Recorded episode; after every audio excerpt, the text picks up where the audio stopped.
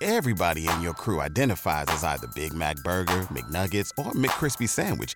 But you're the filet fish Sandwich all day. That crispy fish, that savory tartar sauce, that melty cheese, that pillowy bun.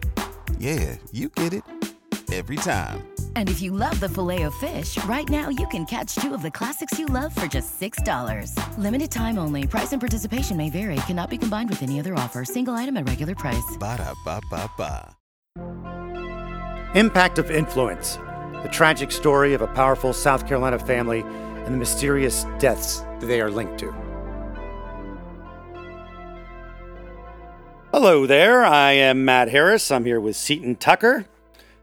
Grateful, so grateful that you're listening to our podcast. It means a lot. Check out our Facebook page, Murdaugh Podcast, and go to murdaughpodcast.com when you get a chance. And when it's all said and done, if you would give us a nice five star rating, much appreciated, plus share it. And this episode is going to be a little bit different than things we've been doing over this past almost a year. Not a lot happening in the Murdaugh case per se. So we're going to talk about a case of a couple that went missing from Hilton Head, South Carolina in March of 08. The suspect in their disappearance died by suicide, left a note with no mention of murdering the couple. The bodies have never been found. And you're saying, hey, Matt Seaton, what does this have to do with Murdaugh murders? Well, we're not implying that this case is anyway tied criminally to that. However, they're connected through a few things. First, geography. There are some names that will come up that you go like, oh yeah, I heard that previous episodes. Uh, the sheriff's department that's involved was part of the Mallory Beach investigation. There's also missing funds, which of course is a big part of the Murdaugh thing, and the biggie. Seaton, you went to high school in Hilton Head, and uh, you know people who know the Calverts and knew the alleged murderer, and you know all the places that are mentioned in the investigation because you ran in those circles down there and caused trouble. Um, I just added that. uh, Hilton Head, let me give you a little background on that for those especially not in the area. It's part of the low country of South Carolina, just like Hampton, which is the home of the Murdaugh family. Hilton Head's about 70 miles from Hampton, Beaufort County, which is one of the four counties overseen by the Murdaugh dynasty for 80 plus years, where they were solicitors. Hilton Head population around 40,000. During the summer, it goes up to about 150,000 because it's a big beach vacation location, especially with people from Ohio. They always make fun of the fact that the Ohioans are coming. Uh, the median income in Hilton Head for a family a bit over 85,000. Hampton, whose family median income is about half that, about 41,000. So geographically close, kind of a worlds away in some ways. And we're giving you all that information so you get an idea of the area we're talking about compared to the one you've been hearing about during all the other episodes in this podcast. Now, not a lot of crime in Hilton Head, and, and certainly prominent members of the community don't vanish.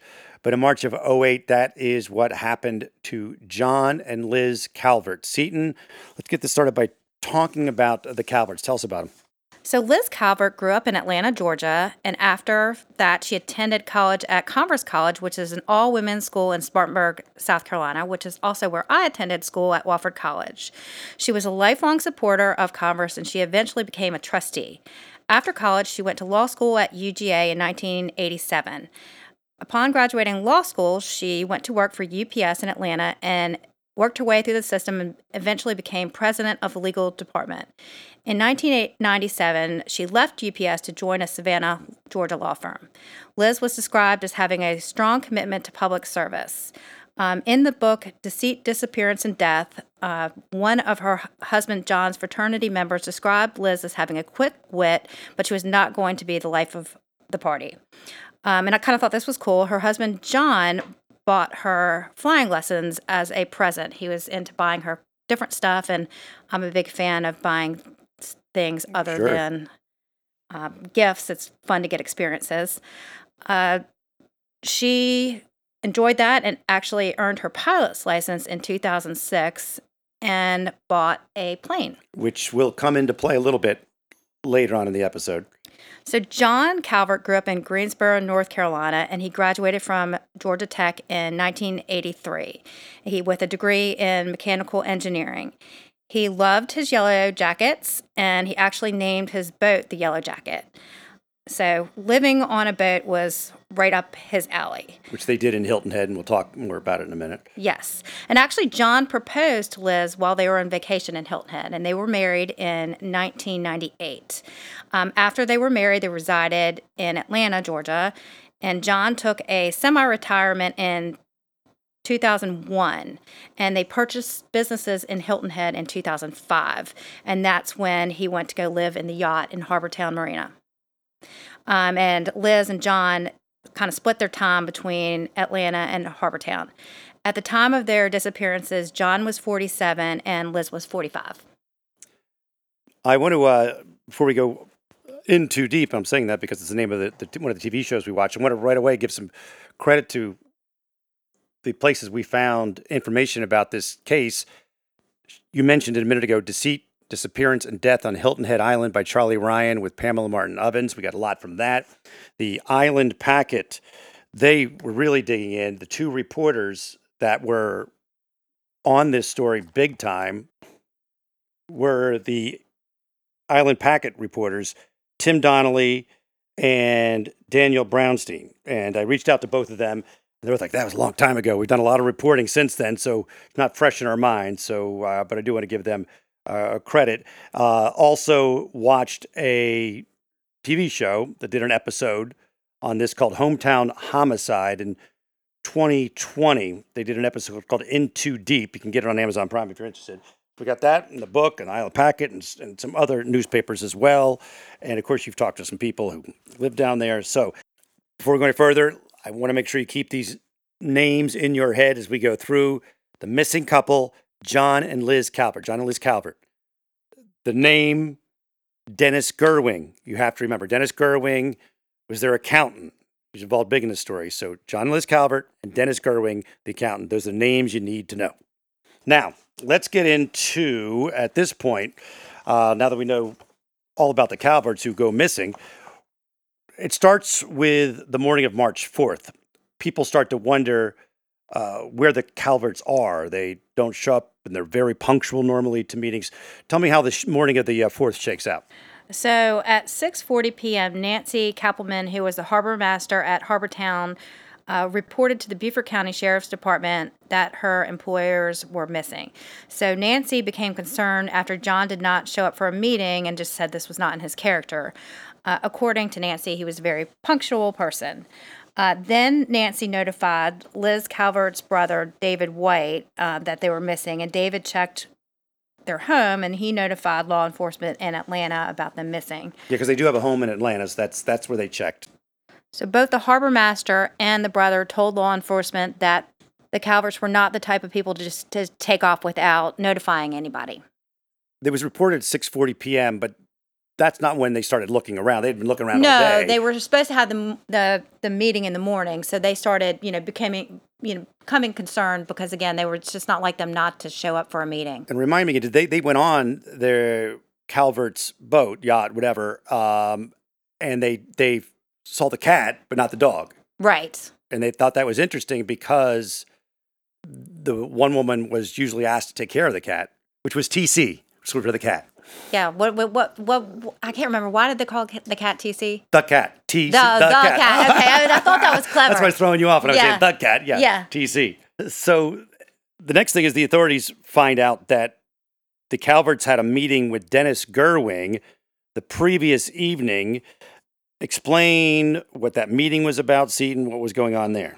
So they were scheduled to meet with Dennis Gerwing about some money that was missing, some financial improprieties. And Dennis was an employee of the club group, and this was a group that helped them manage their businesses. Mm-hmm. And Dennis was an accountant, so he was responsible for that area of it. This meeting was not just to say, hey, how's it going? I don't think, right? No, I think they were definitely going to meet with him about some concerns they had about missing money. So what, what uh, what's they, they they came up like back in November, I believe.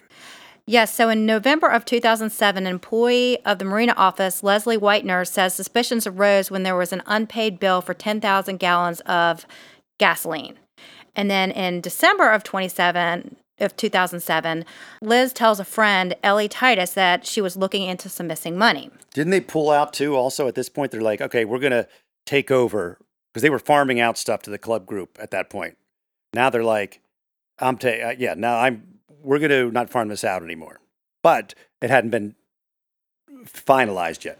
No. So then in February, on February 26th of 2008, Dennis tells investigators he met with John to discuss a boat slip assessment that was unpaid. Dennis told John that he would look into the issue and speak to the controller. Then again on February 24th, Liz continues to have questions and they meet again. According to Dennis, he told Liz that he felt like the list of discrepancies were growing smaller. However, other accounts say the meeting was most likely more confrontational than Dennis reports. Um, I mean, they were thinking there was $100,000 worth of missing money or money that was mismanaged, which of course we later find out the amount was much higher than that. It seems like, and when we read the different accounts, that John and Dennis kind of got along, and Liz was more of a money person. It's like, hey, what's what's up with this? And she, I think he called her a viper. yeah, and yeah, because he sends an email on February 28th, where in that email he describes Liz as a viper and that he's come out on top of the meeting. So it, obviously there seems to have been some sort of contention between Liz and Dennis. Now remember that's February 28th with that the Viper comment, and it is March 3rd, so that's only three days, or whatever, that they have the meeting. Now let me tell you a little bit about Dennis Gerwing and what his story is, according to various reports, including the Island Packet. Gerwing was a fixture in the business community in the Hilton Head area since the 80s. He was vice president and controller for the Sea Pines Company. Pretty likable guy, some people say, but he did have a number of failed businesses. In 85, he was named head of the finance and administration division of Ginn Holdings Corporation. That was the island's largest resort and development company. And then that company unraveled. The club group then formed, and that's what Gerwing was, Gerwing was part of that until his death. He was also president of Harbor Tours Limited, a company that incorporated in 94, went into forfeiture in 96. It was later dissolved. And he was also a registered agent for Lighthouse Realtors starting in 94. People talk about his passion for hosting wine parties, traveling the world. He loved photography. He photographed polar bears in Canada, village life in Italy, did a lot of cooking for friends. Okay, so let's move in. Now you get the, uh, the, the players. You know about the Calverts. You know about Dennis Gerwing. The authorities talked to Dennis Gerwing to get a statement since he appears to be the last person they can find who had seen the Calverts before the disappearance, which had been on the previous night, March 3rd. Let's talk about Dennis Gerwing's statement.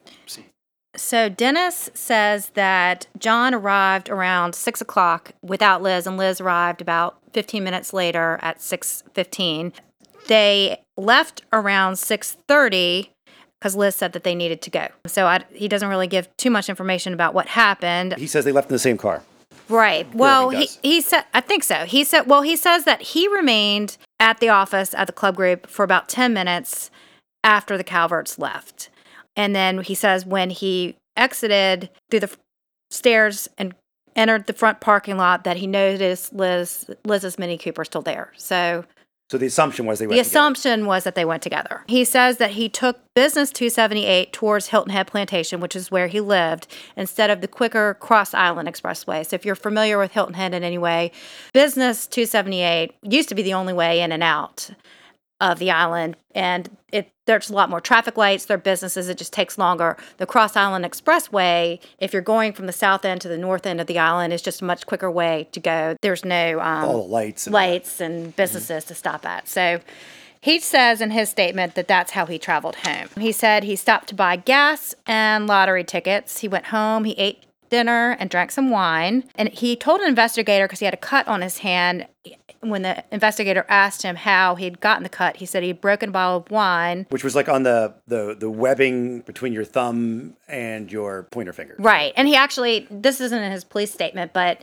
he does tell another friend named Peterson that he cut his hand gardening. Yes, So, yeah, yes. he did say that. Yes, yes. And that's because that's the guy at the restaurant. That's the guy at the Okay, yes, he was at the restaurant cool. that he told him that. Yeah. Um, so he tells police that he returned to the club group at Sea Pine Center at 10 p.m. in his Toyota Avalon. I guess he had driven his Yukon earlier that day. So he, he didn't drive the the Avalon's new to the story. Like he left in a different vehicle. Right. He left in his Yukon.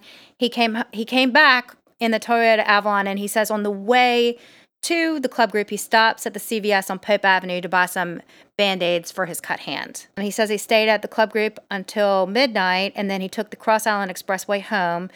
The next morning, he took the Yukon to a repair shop and he took a taxi from the repair shop to his office, which was verified by taxi records. So then there were quickly some inconsistencies with his statements. So Dennis says that he went home by Business 278, but they have a video showing him going over the Cross Island Expressway. And, and you being from there, that would make the most sense. Right, that would make the most sense, especially if you're a local. You assume you probably get the fast pass, but you can always. It costs a dollar or two. Now, actually, this summer they are taking the toll booths down. Oh, they are. Yeah, no, it just it was it was funny when we were there. We came in first way in, we had to pay our I think it's a dollar twenty five, and on the way out. They were weren't there anymore. Oh, of course, wow. my son But so got a would- ticket going sense. over that because during the time the toll was still there, and Yeah. we had he had to pay that. So also there was some a video receipt showing him purchasing some band aids before getting on the Cross Island Expressway. It says 7:28 p.m.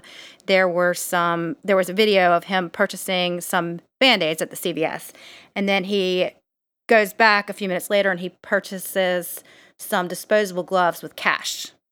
And really weird now. Right, and go he- buy disposable gloves. Right, and this was actually he said that he went by the CVS for his cut hand after he had had dinner when he cut his hand on the wine bottle, and not Oh, this is before he went home. yeah. This was before he went home, and the Yeah. and, you know he says in his statement to police that he went home, you know, cut his himself. hand, and on his way back to the club group is when he stopped by CVS, but he actually stopped by CVS Which would have been before he technically, like he said, cut it. Cut it, right. Right. So that was that was definitely suspicious. That was inconsistency. He also turned off his cell phone for what eleven hours. call- yeah, They yeah. show they have video of him talking on his cell phone when he's entering the CV, CVS, but Mm-hmm. then he powered his cell phone off for at least eleven hours. He also stopped. When was the when he stopped for the gas and the lottery ticket? Because that's weird to me that he bought a lottery ticket. That is just so odd to me. Well, yeah, but If I mean it is. But then I, I thought I've thought a lot about this. But he also apparently liked gambling. I mean, he ha- Yeah. had a history of going to lots of casinos and stuff like that. So maybe he was just somebody. Right? I don't know. I have family members who buy weekly But if you're- lottery but I- tickets. so Okay, but if what comes into play here is true about his involvement in this, getting a lottery ticket, it seems weird. may I know. Maybe he was thinking, oh, maybe I can win it and And yeah, disappear or something. disappear. and also, like he purchased these drop cloths from the hardware store. That was uh, the same day they went missing, March 3rd. Uh, his assistant was running around with him doing these errands. And one of the things was he bought these three drop cloths, if you mess, as you mentioned. Also, uh, he had his assistant drop off his Toyota Avalon at private airport parking lot on Hilton Head Island. And so this was a whole weird thing earlier in the day. That was like 420 when he bought the drop cloths. The meeting, as we said, was at seven. And we know that we eventually find out that the Calvert's phones turned off sometime around 535 or something like that. The, drop cloths thing is weird. The, the buying the latex gloves at CVS is weird. Right. And he wasn't doing any sort of, no one could find a project. He wasn't painting anything where he would have needed drop cloths or latex gloves, nothing That's like what he that. told his assistant. He said he was going to do some painting, and that's why we need to get these drop cloths. Now, this is going on with Gerwing, and they're starting to figure out that there's some inconsistencies there. The Beaufort County Sheriff's Department is handling this. They eventually bring in SLED and some others, but then this thing happens, which is crazy. I saw this in the TV show, the documentary, that the sheriff and some others they get all excited because they find out that the Calverts had a plane at Hilton Head Airport. So they go there, the plane's there, but then they get a hit that John Calvert was flying to Tulsa, Oklahoma alone. And so, oh, this is crazy. There's no tie ins to Calvert and Tulsa. The wife's not with him. Here we go. This is your typical husband takes out the wife kind of thing. Bing, bang, boom. They find out. They go to have the people go to see this John Calvert. And he's like, What are you talking about? Turns out two people, same name, fly to Tulsa. Or, you know, the John Calvert that flew to Tulsa was not the same Calvert. So they're back to looking at Dennis Gerwing again. And then another weird thing happens. This is when we hear a story from a woman who comes in and says her boyfriend killed the Calverts. Yeah, she was married to, um, uh, I think, someone in the military service, and so, but she was having a relationship with this person. The cops are like, really? You you know the person that? Yeah, he's a hitman. He buried the body on his on his yard with a bulldozer or something. And they're like, all right, let's set up a sting. So they go through this whole thing. We go to this restaurant. They have her wired. They have the conversation, and she's like, "Oh yeah, tell me how you did it and whatever." And the guy's talking like, "Oh yeah, you know, we just rode around in my boat and we looked at their house." And now they're like, "Wait a minute, they don't have a house. The Calverts don't have a house." So they're starting to think something's weird, but they got to follow through. So they pull the guy in for questioning, and the guy's like, "Man, it's just role playing. Uh, it's just a role playing, like kinky little thing that we do, man. We Well, the interesting thing was they both passed lie detector tests. Yes. So she truly believed it, and he was, you know, believing that I. I have nothing to do with this. This is just this role playing thing. So it's Yes. interesting that they both passed lie detector tests with Right. completely different stories. Crazy. Imagine how you are if you're the investigators. And one minute you got this. All right, we got John Calvert on a flight. The next thing you know, we've got this girlfriend who says this guy uh, is a hired assassin. And they go there, and of course they search the whole property with due diligence. And there was nothing on this guy's property. He had were just making it up to impress her or role play or whatever they were doing. There's some other weird things that pop up. Let's talk about Dennis Gerwing's relationships with Quody Fingers. I guess. What do we have on that? Well, so first he had a girlfriend of 22 years. Her name was Nancy Berry, um, and she actually lived in a million dollar plus home in Columbia, South Carolina.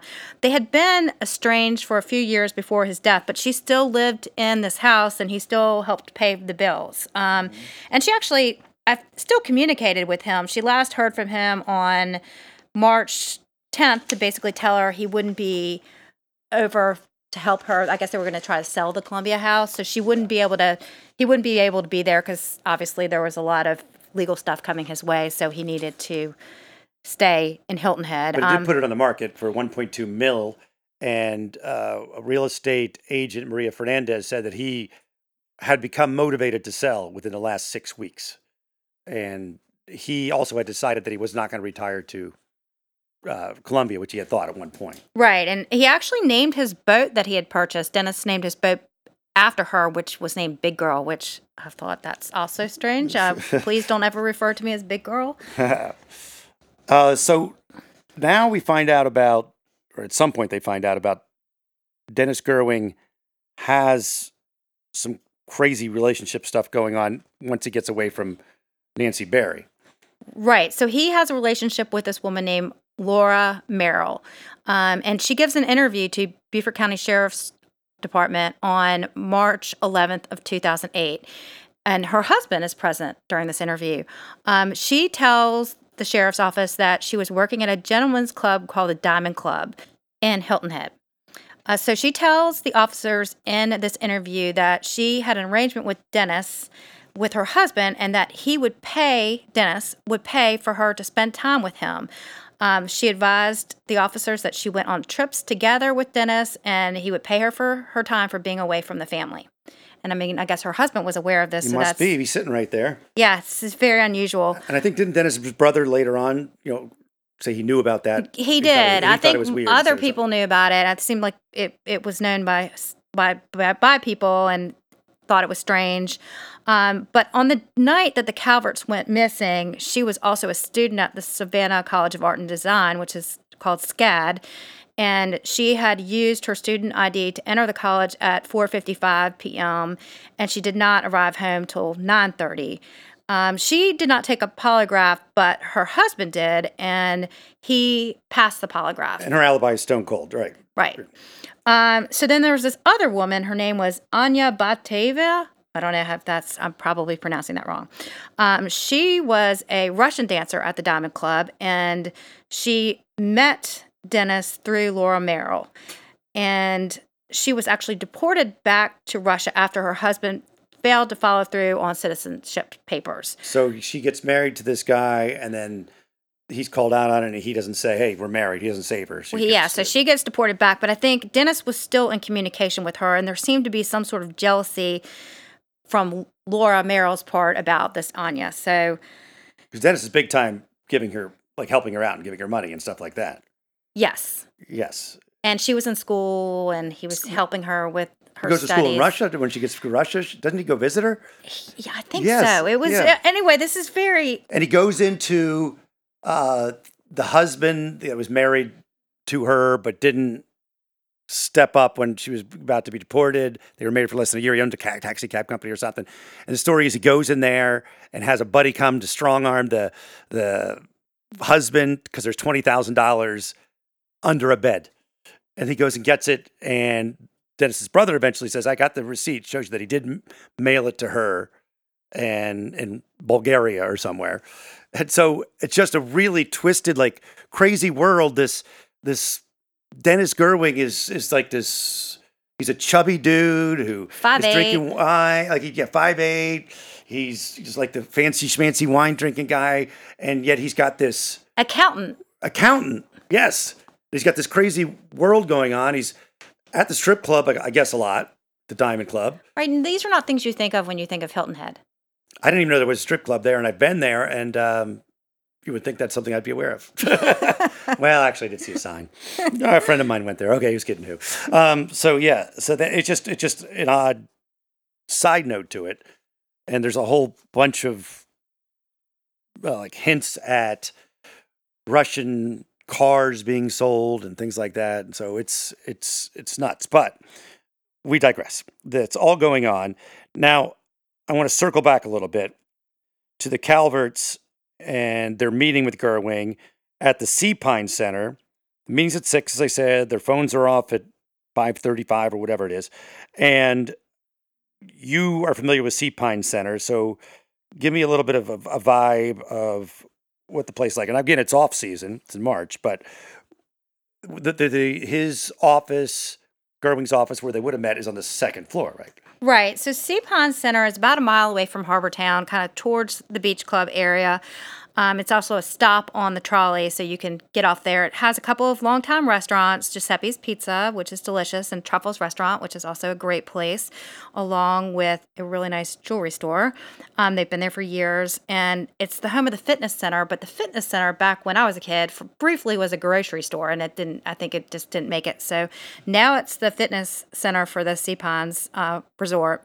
Um, First level is just retail and restaurants. The second level is office space. There are stairs to the second level, and there's also an elevator. Well, my question, okay, is residential area right near, like where would, if something happens there, gunshots, uh, whatever, how close are residential areas? I mean, there are right across the street is Swallowtail, which we'll talk about in a minute, which is like a villa complex, and there are villa complexes near. Um, I would think that you would be able to hear something from that area, but And also the restaurants are there and they're open, even though it's off season, they're open. they're right? open. Yeah, I think they said Truffles closed at 10 okay. the evening the Calverts went missing. Right.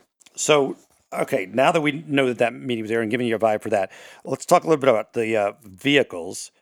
Um, John's vehicle that he drove the Gerwing meeting was the Mercedes, right? And Liz drove in the Mini Cooper. Dennis says, well, he just, the assumption is made that they drove together because her, Liz's Mini Cooper was there when he left, but John's car was gone. Um, now, the, the law enforcement says they get excited because another exciting moment for them because they think the GPS, they find out that kind of car has a GPS. Again, on it, it was not on. Uh, so now they got to find it. And they found it at the Marriott, which is how far from Dennis's office? Th- that's about six miles in Palmetto Dunes, so not a walkable distance, I wouldn't think, and at that time of night. And you would have to walk down 278. So it's Like if- very interesting how that car got to the Marriott. Yeah, and and they're, they they check and see, and the Calverts aren't check. They they aren't registered there. There's no video on the property. Uh, they mentioned that if they had, they don't buy that they drove together because on the passenger seat is some coffee cups, some papers. Like no one would have sat on that. They think so. They the law enforcement says I we, we, I don't buy this that they rode together. And why is this here? Because John Calvert had no reason. Neither of them had a reason to be at the Marriott. Well, and Liz's car was found in a parking lot. Her Mini Cooper was found in a parking lot in Harbortown, which is only a mile away. But, you know, Dennis reports that the her car was at the Sea Pine Center when he, When he left. left. So it had to get moved there at some point. Now, we also want to talk about another vehicle, which is Dennis's vehicle. We find out that Dennis's assistant, remember the story about him driving him around, and they got the uh, the tarps, and they also did she the assistant helped Dennis with his Avalon. Right. She followed him to the airport and dropped the Avalon off because he was having people come in later and that way they would have a car. But that was never verified that anybody was coming in. No. And the Avalon is the car that he eventually drives that night. Yeah, it's weird. It's very strange. Um, so now they've got so much stuff that is enough to get a warrant to search Dennis Gerwing's place.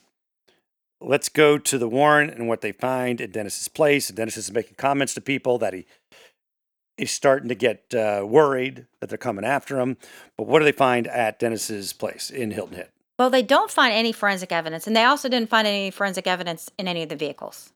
So Right. we, we should mention that Oh, first. yes, true, true. In fact, they, they they saw something that looked like it might be blood or something, but it came back as nothing. Yeah. like so nothing. clean. And no fingerprints, nothing. So there was th- there was nothing that came out from looking at the cars Or the office or the office where they met, uh, where they met, uh, where Gerwing met them. Right. So they a couple of things that were interesting to me from the search of Dennis's house. First, they found a shovel that was wet with mud and some dirt on his floor. And Dennis was reportedly like a very neat freak. He, that that would be unusual. They asked him about the shovel, and he said that he had been working on trying to fix some irrigation, but they couldn't find any evidence of anything that he was working on. Nothing, dig, no holes, no Right. digging. Yeah. Um, they also didn't find any broken glass. Remember, he said he cut his his hand on the wine bottle, but there was no evidence of broken glass anywhere or any blood in the kitchen. He said that that had happened in the kitchen. Another thing that they found was a gun holster, But, but no gun. Right.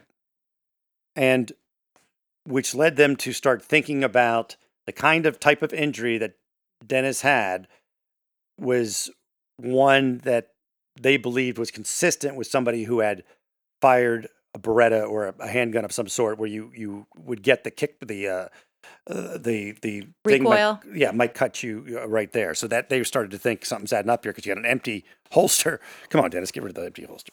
Uh, this is when, by the way, a name you're familiar with, Corey Fleming. He enters the picture as Dennis Gerwing's defense attorney.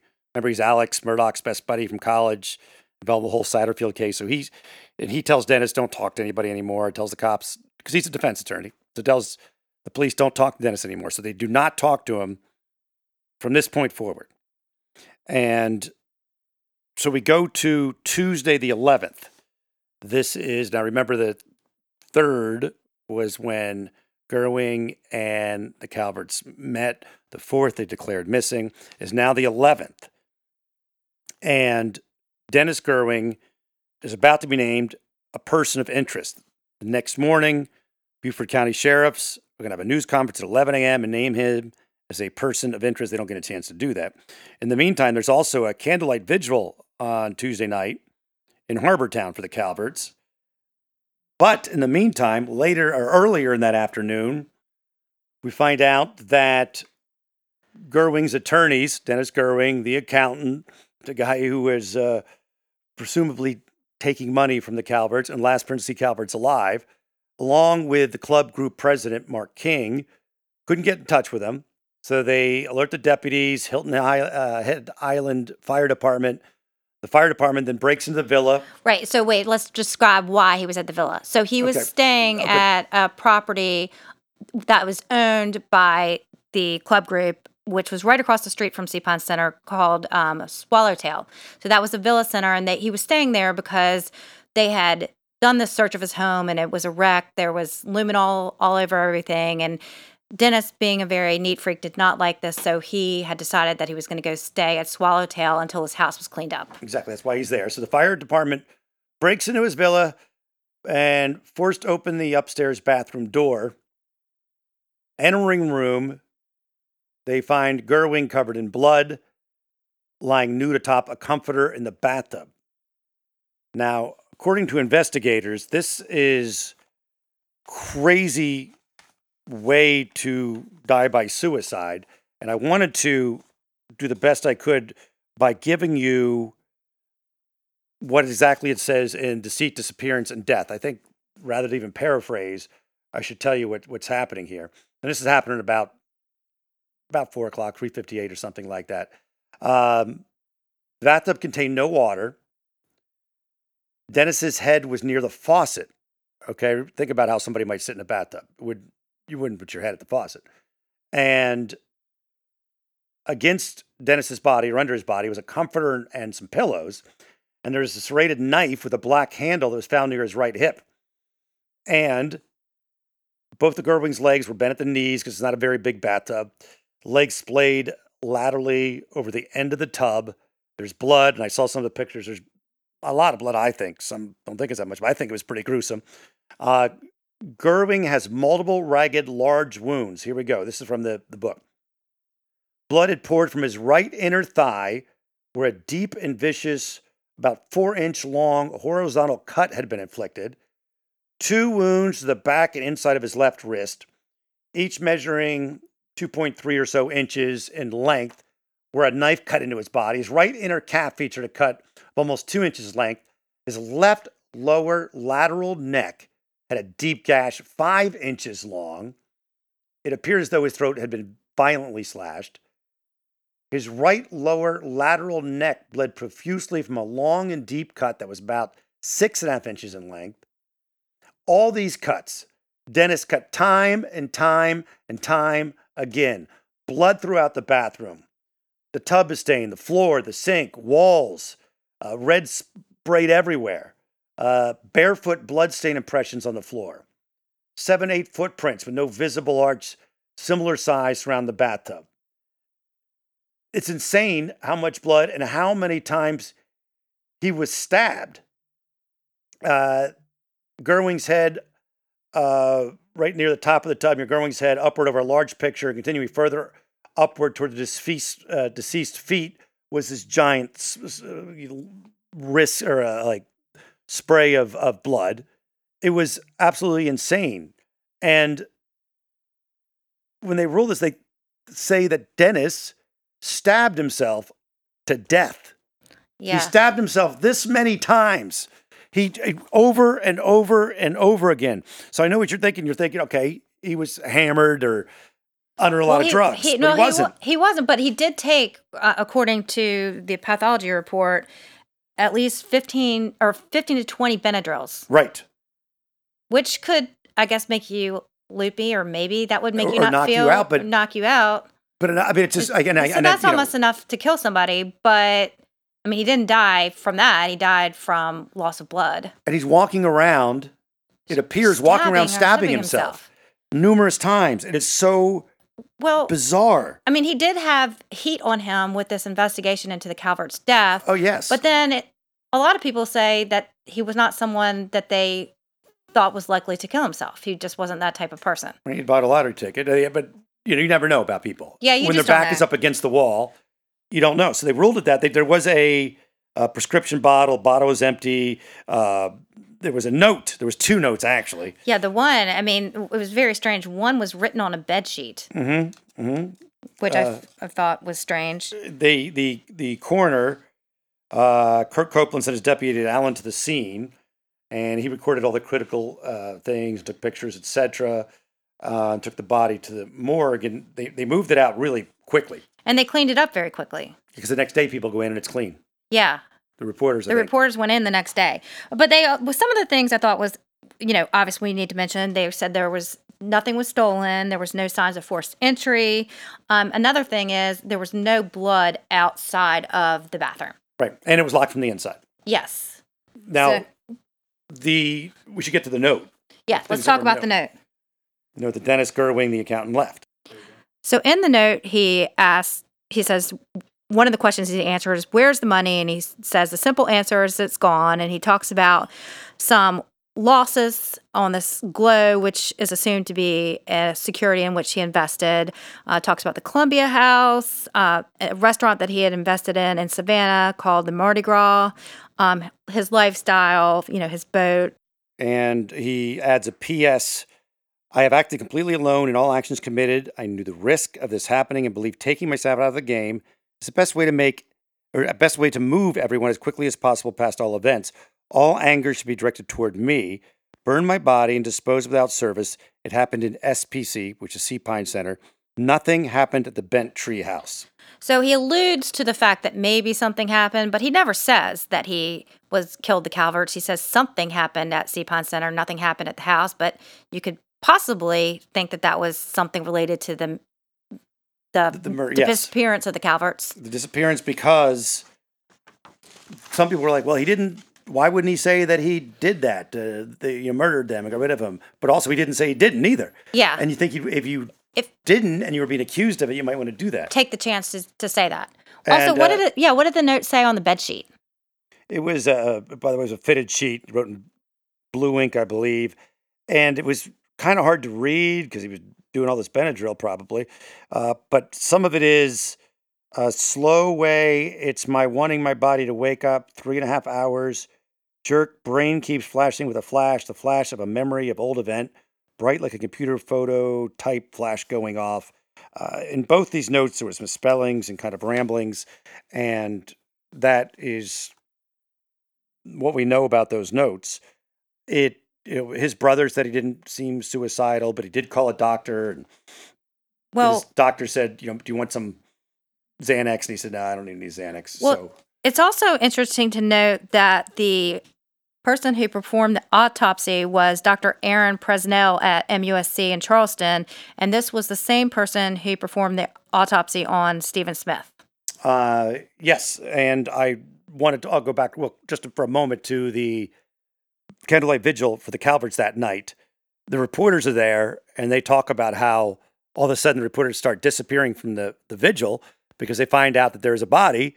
And how far is that from where the vigil was? Only a mile. Okay, so th- they just go over there, and that's when they learn about Dennis Gerwing, uh, the Well, there was Body a, and- and, there was a note on one of the reporter's car, Yes. which was it, it turned out to be a lot of nothing. Someone hinted at the fact that there's more people involved than just Dennis dig deeper. I think it said or dig something. yeah dig deeper so and then they found out that this person was just wanting them to investigate further and a lot of people do. A lot of people did. Uh, there's some questions now that we want to uh, talk about a little bit. One is there's a gambling thing that is mentioned uh, in the book. Apparently, Dennis Gerwing went to a lot of these casinos, river casinos, and flew around to go into casinos. we know he's buying lottery tickets We do know he's a lot but yes, I guess he took a lot of trips to casinos. Uh, we do know eventually that the money comes out to what, 2.1 mil or something like that? yes Uh, eventually, they find out 2.1 mil, and most of those people have been made whole by the club uh, grape and yes, king and so the credit to them for doing that. And Dennis's brother gave, I mean, Dennis's brother gave all of Dennis's whatever money he had left, which wasn't a ton, but gave it all to the people who had been making people whole yes. Well and there, there was a rumor which was never substantiated. The two reporters working for the island packet had heard rumors about this gambling house in wexford plantation which is a very high-end plantation. Actually michael jordan lived there at one point for about 10 years. I think 1998 through or 1988 through 1998 um, so it's very nice plantation but they couldn't really find any evidence of this gambling club but i thought that that was kind of interesting That yeah, the dentist was a big part of that. If it and then they couldn't find that it existed. One of those small town rumor type things, maybe. Um, also, there was the question of how. Let's. Oh, the Beretta comes back in. Let me go to that first.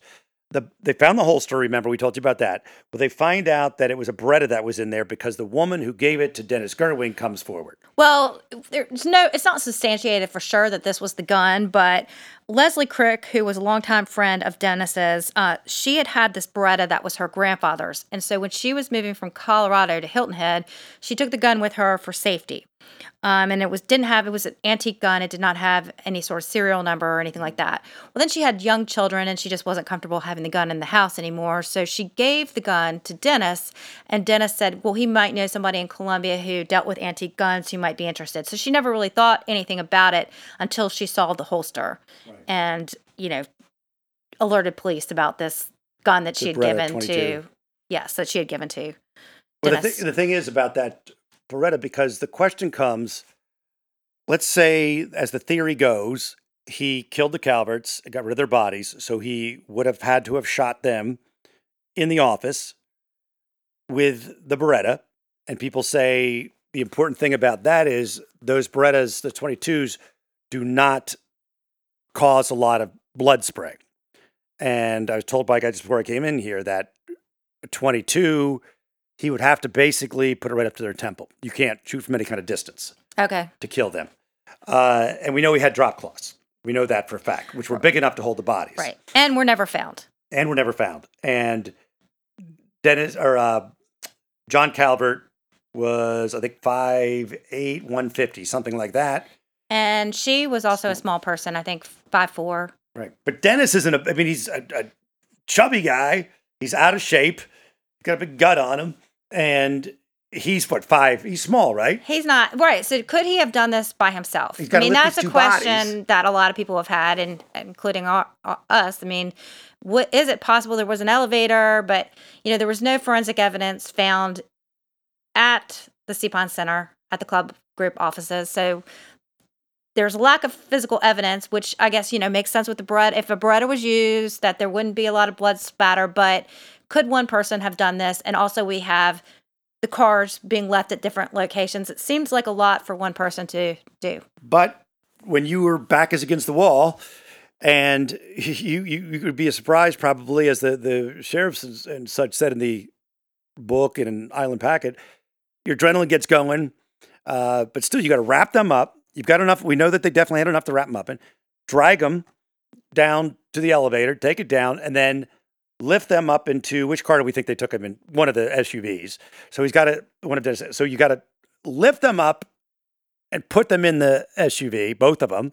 Then you got to drive somewhere, pull them out of the SUV, and throw them into. And there's tons of area around there where you and could. all of this happening in an area that I know it could be the middle of the night and it's off season, but it's still a residential area. Yeah, but And I I- mean, once you put the bodies in a car, I mean, no one can see anything, and then you pull off into some crazy place. So I, I've never tried to move a 150 pound dead body, so I don't know what it's like. But it, it seems like it would be awkward. It seems like it would be hard. But apparently they they did it. Uh, I mean, they, apparently, according to the sheriffs, that's what happened. And you know, the bodies have never been found. The Well, it's still a cold case. I mean, It's it's still- still, yeah, it's it's still, still open. and, And but they have been, you know, legally ruled deceased. Yes, yes, and somebody said, well, they sh- they had to. If he was going to feed them to the alligators, he should have had to have unwrapped them.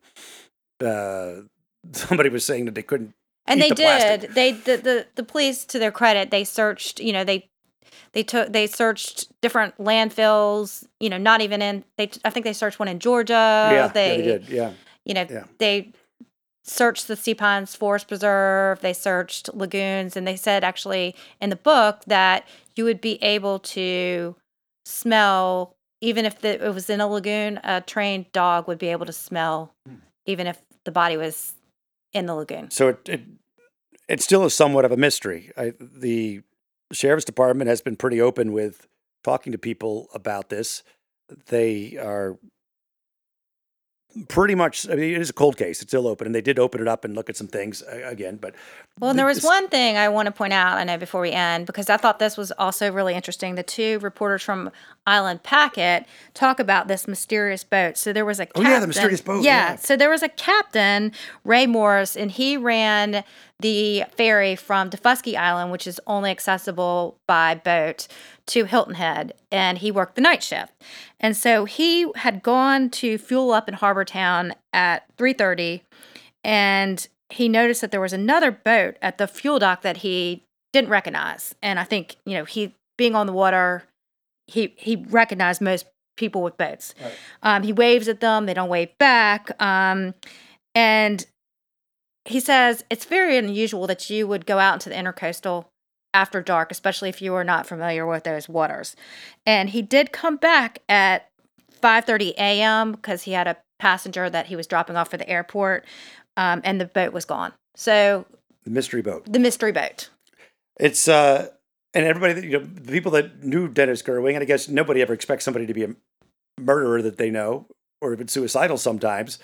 But the thought, like, it's hard for us to wrap our head around, even if you're in debt, like you you've absconded with a couple million dollars, to be able to point blank kill two people, one of which was your friend, uh, by all accounts. They hung out, John and Dennis, like went to dinner a lot and stuff together. Well, and he didn't have any sort of criminal history. Yes, but I guess who knows about people, right? To just still, it's a it's a crazy story. I feel for the the family of the Calverts who, since 08, have not been able to put to rest where the bodies are or yeah, I ended up. think that that would be just a horrible thing to not know. Yeah. Well, thank you uh, for hanging out with us. It's always uh, cool and always grateful. And Murdaugh podcast, and we'll put up the book, and you'll be able to go there and, and, and get the details on deceit, disappearance, and death, and the, the great work done by the Island Packet reporters. Uh, we will talk to you again. You can go to murdochpodcast.com as well, and we will talk soon. Ohio is a land of mystery, from missing shipwrecks and lost treasure beneath her surface to strange phenomenon slicing through her skies. From myths that have evolved around historic events and people to the unsolved murders and disappearances that keep her communities wondering what happened. Find Ohio Mysteries on your favorite podcast app and let's explore the inexplicable. OhioMysteries.com.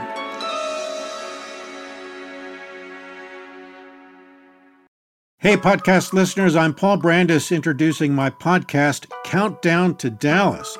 It's a fascinating, in depth look at the seemingly unconnected events that led to the assassination of President John F. Kennedy. It's based on my book of the same title. In that book and in this podcast, I go all the way back to 1939 when Lee Harvey Oswald was born into a troubled and dysfunctional family. I'll follow his transient and often violent teenage years and young adulthood, painting a fuller picture of the man who would later become Kennedy's killer.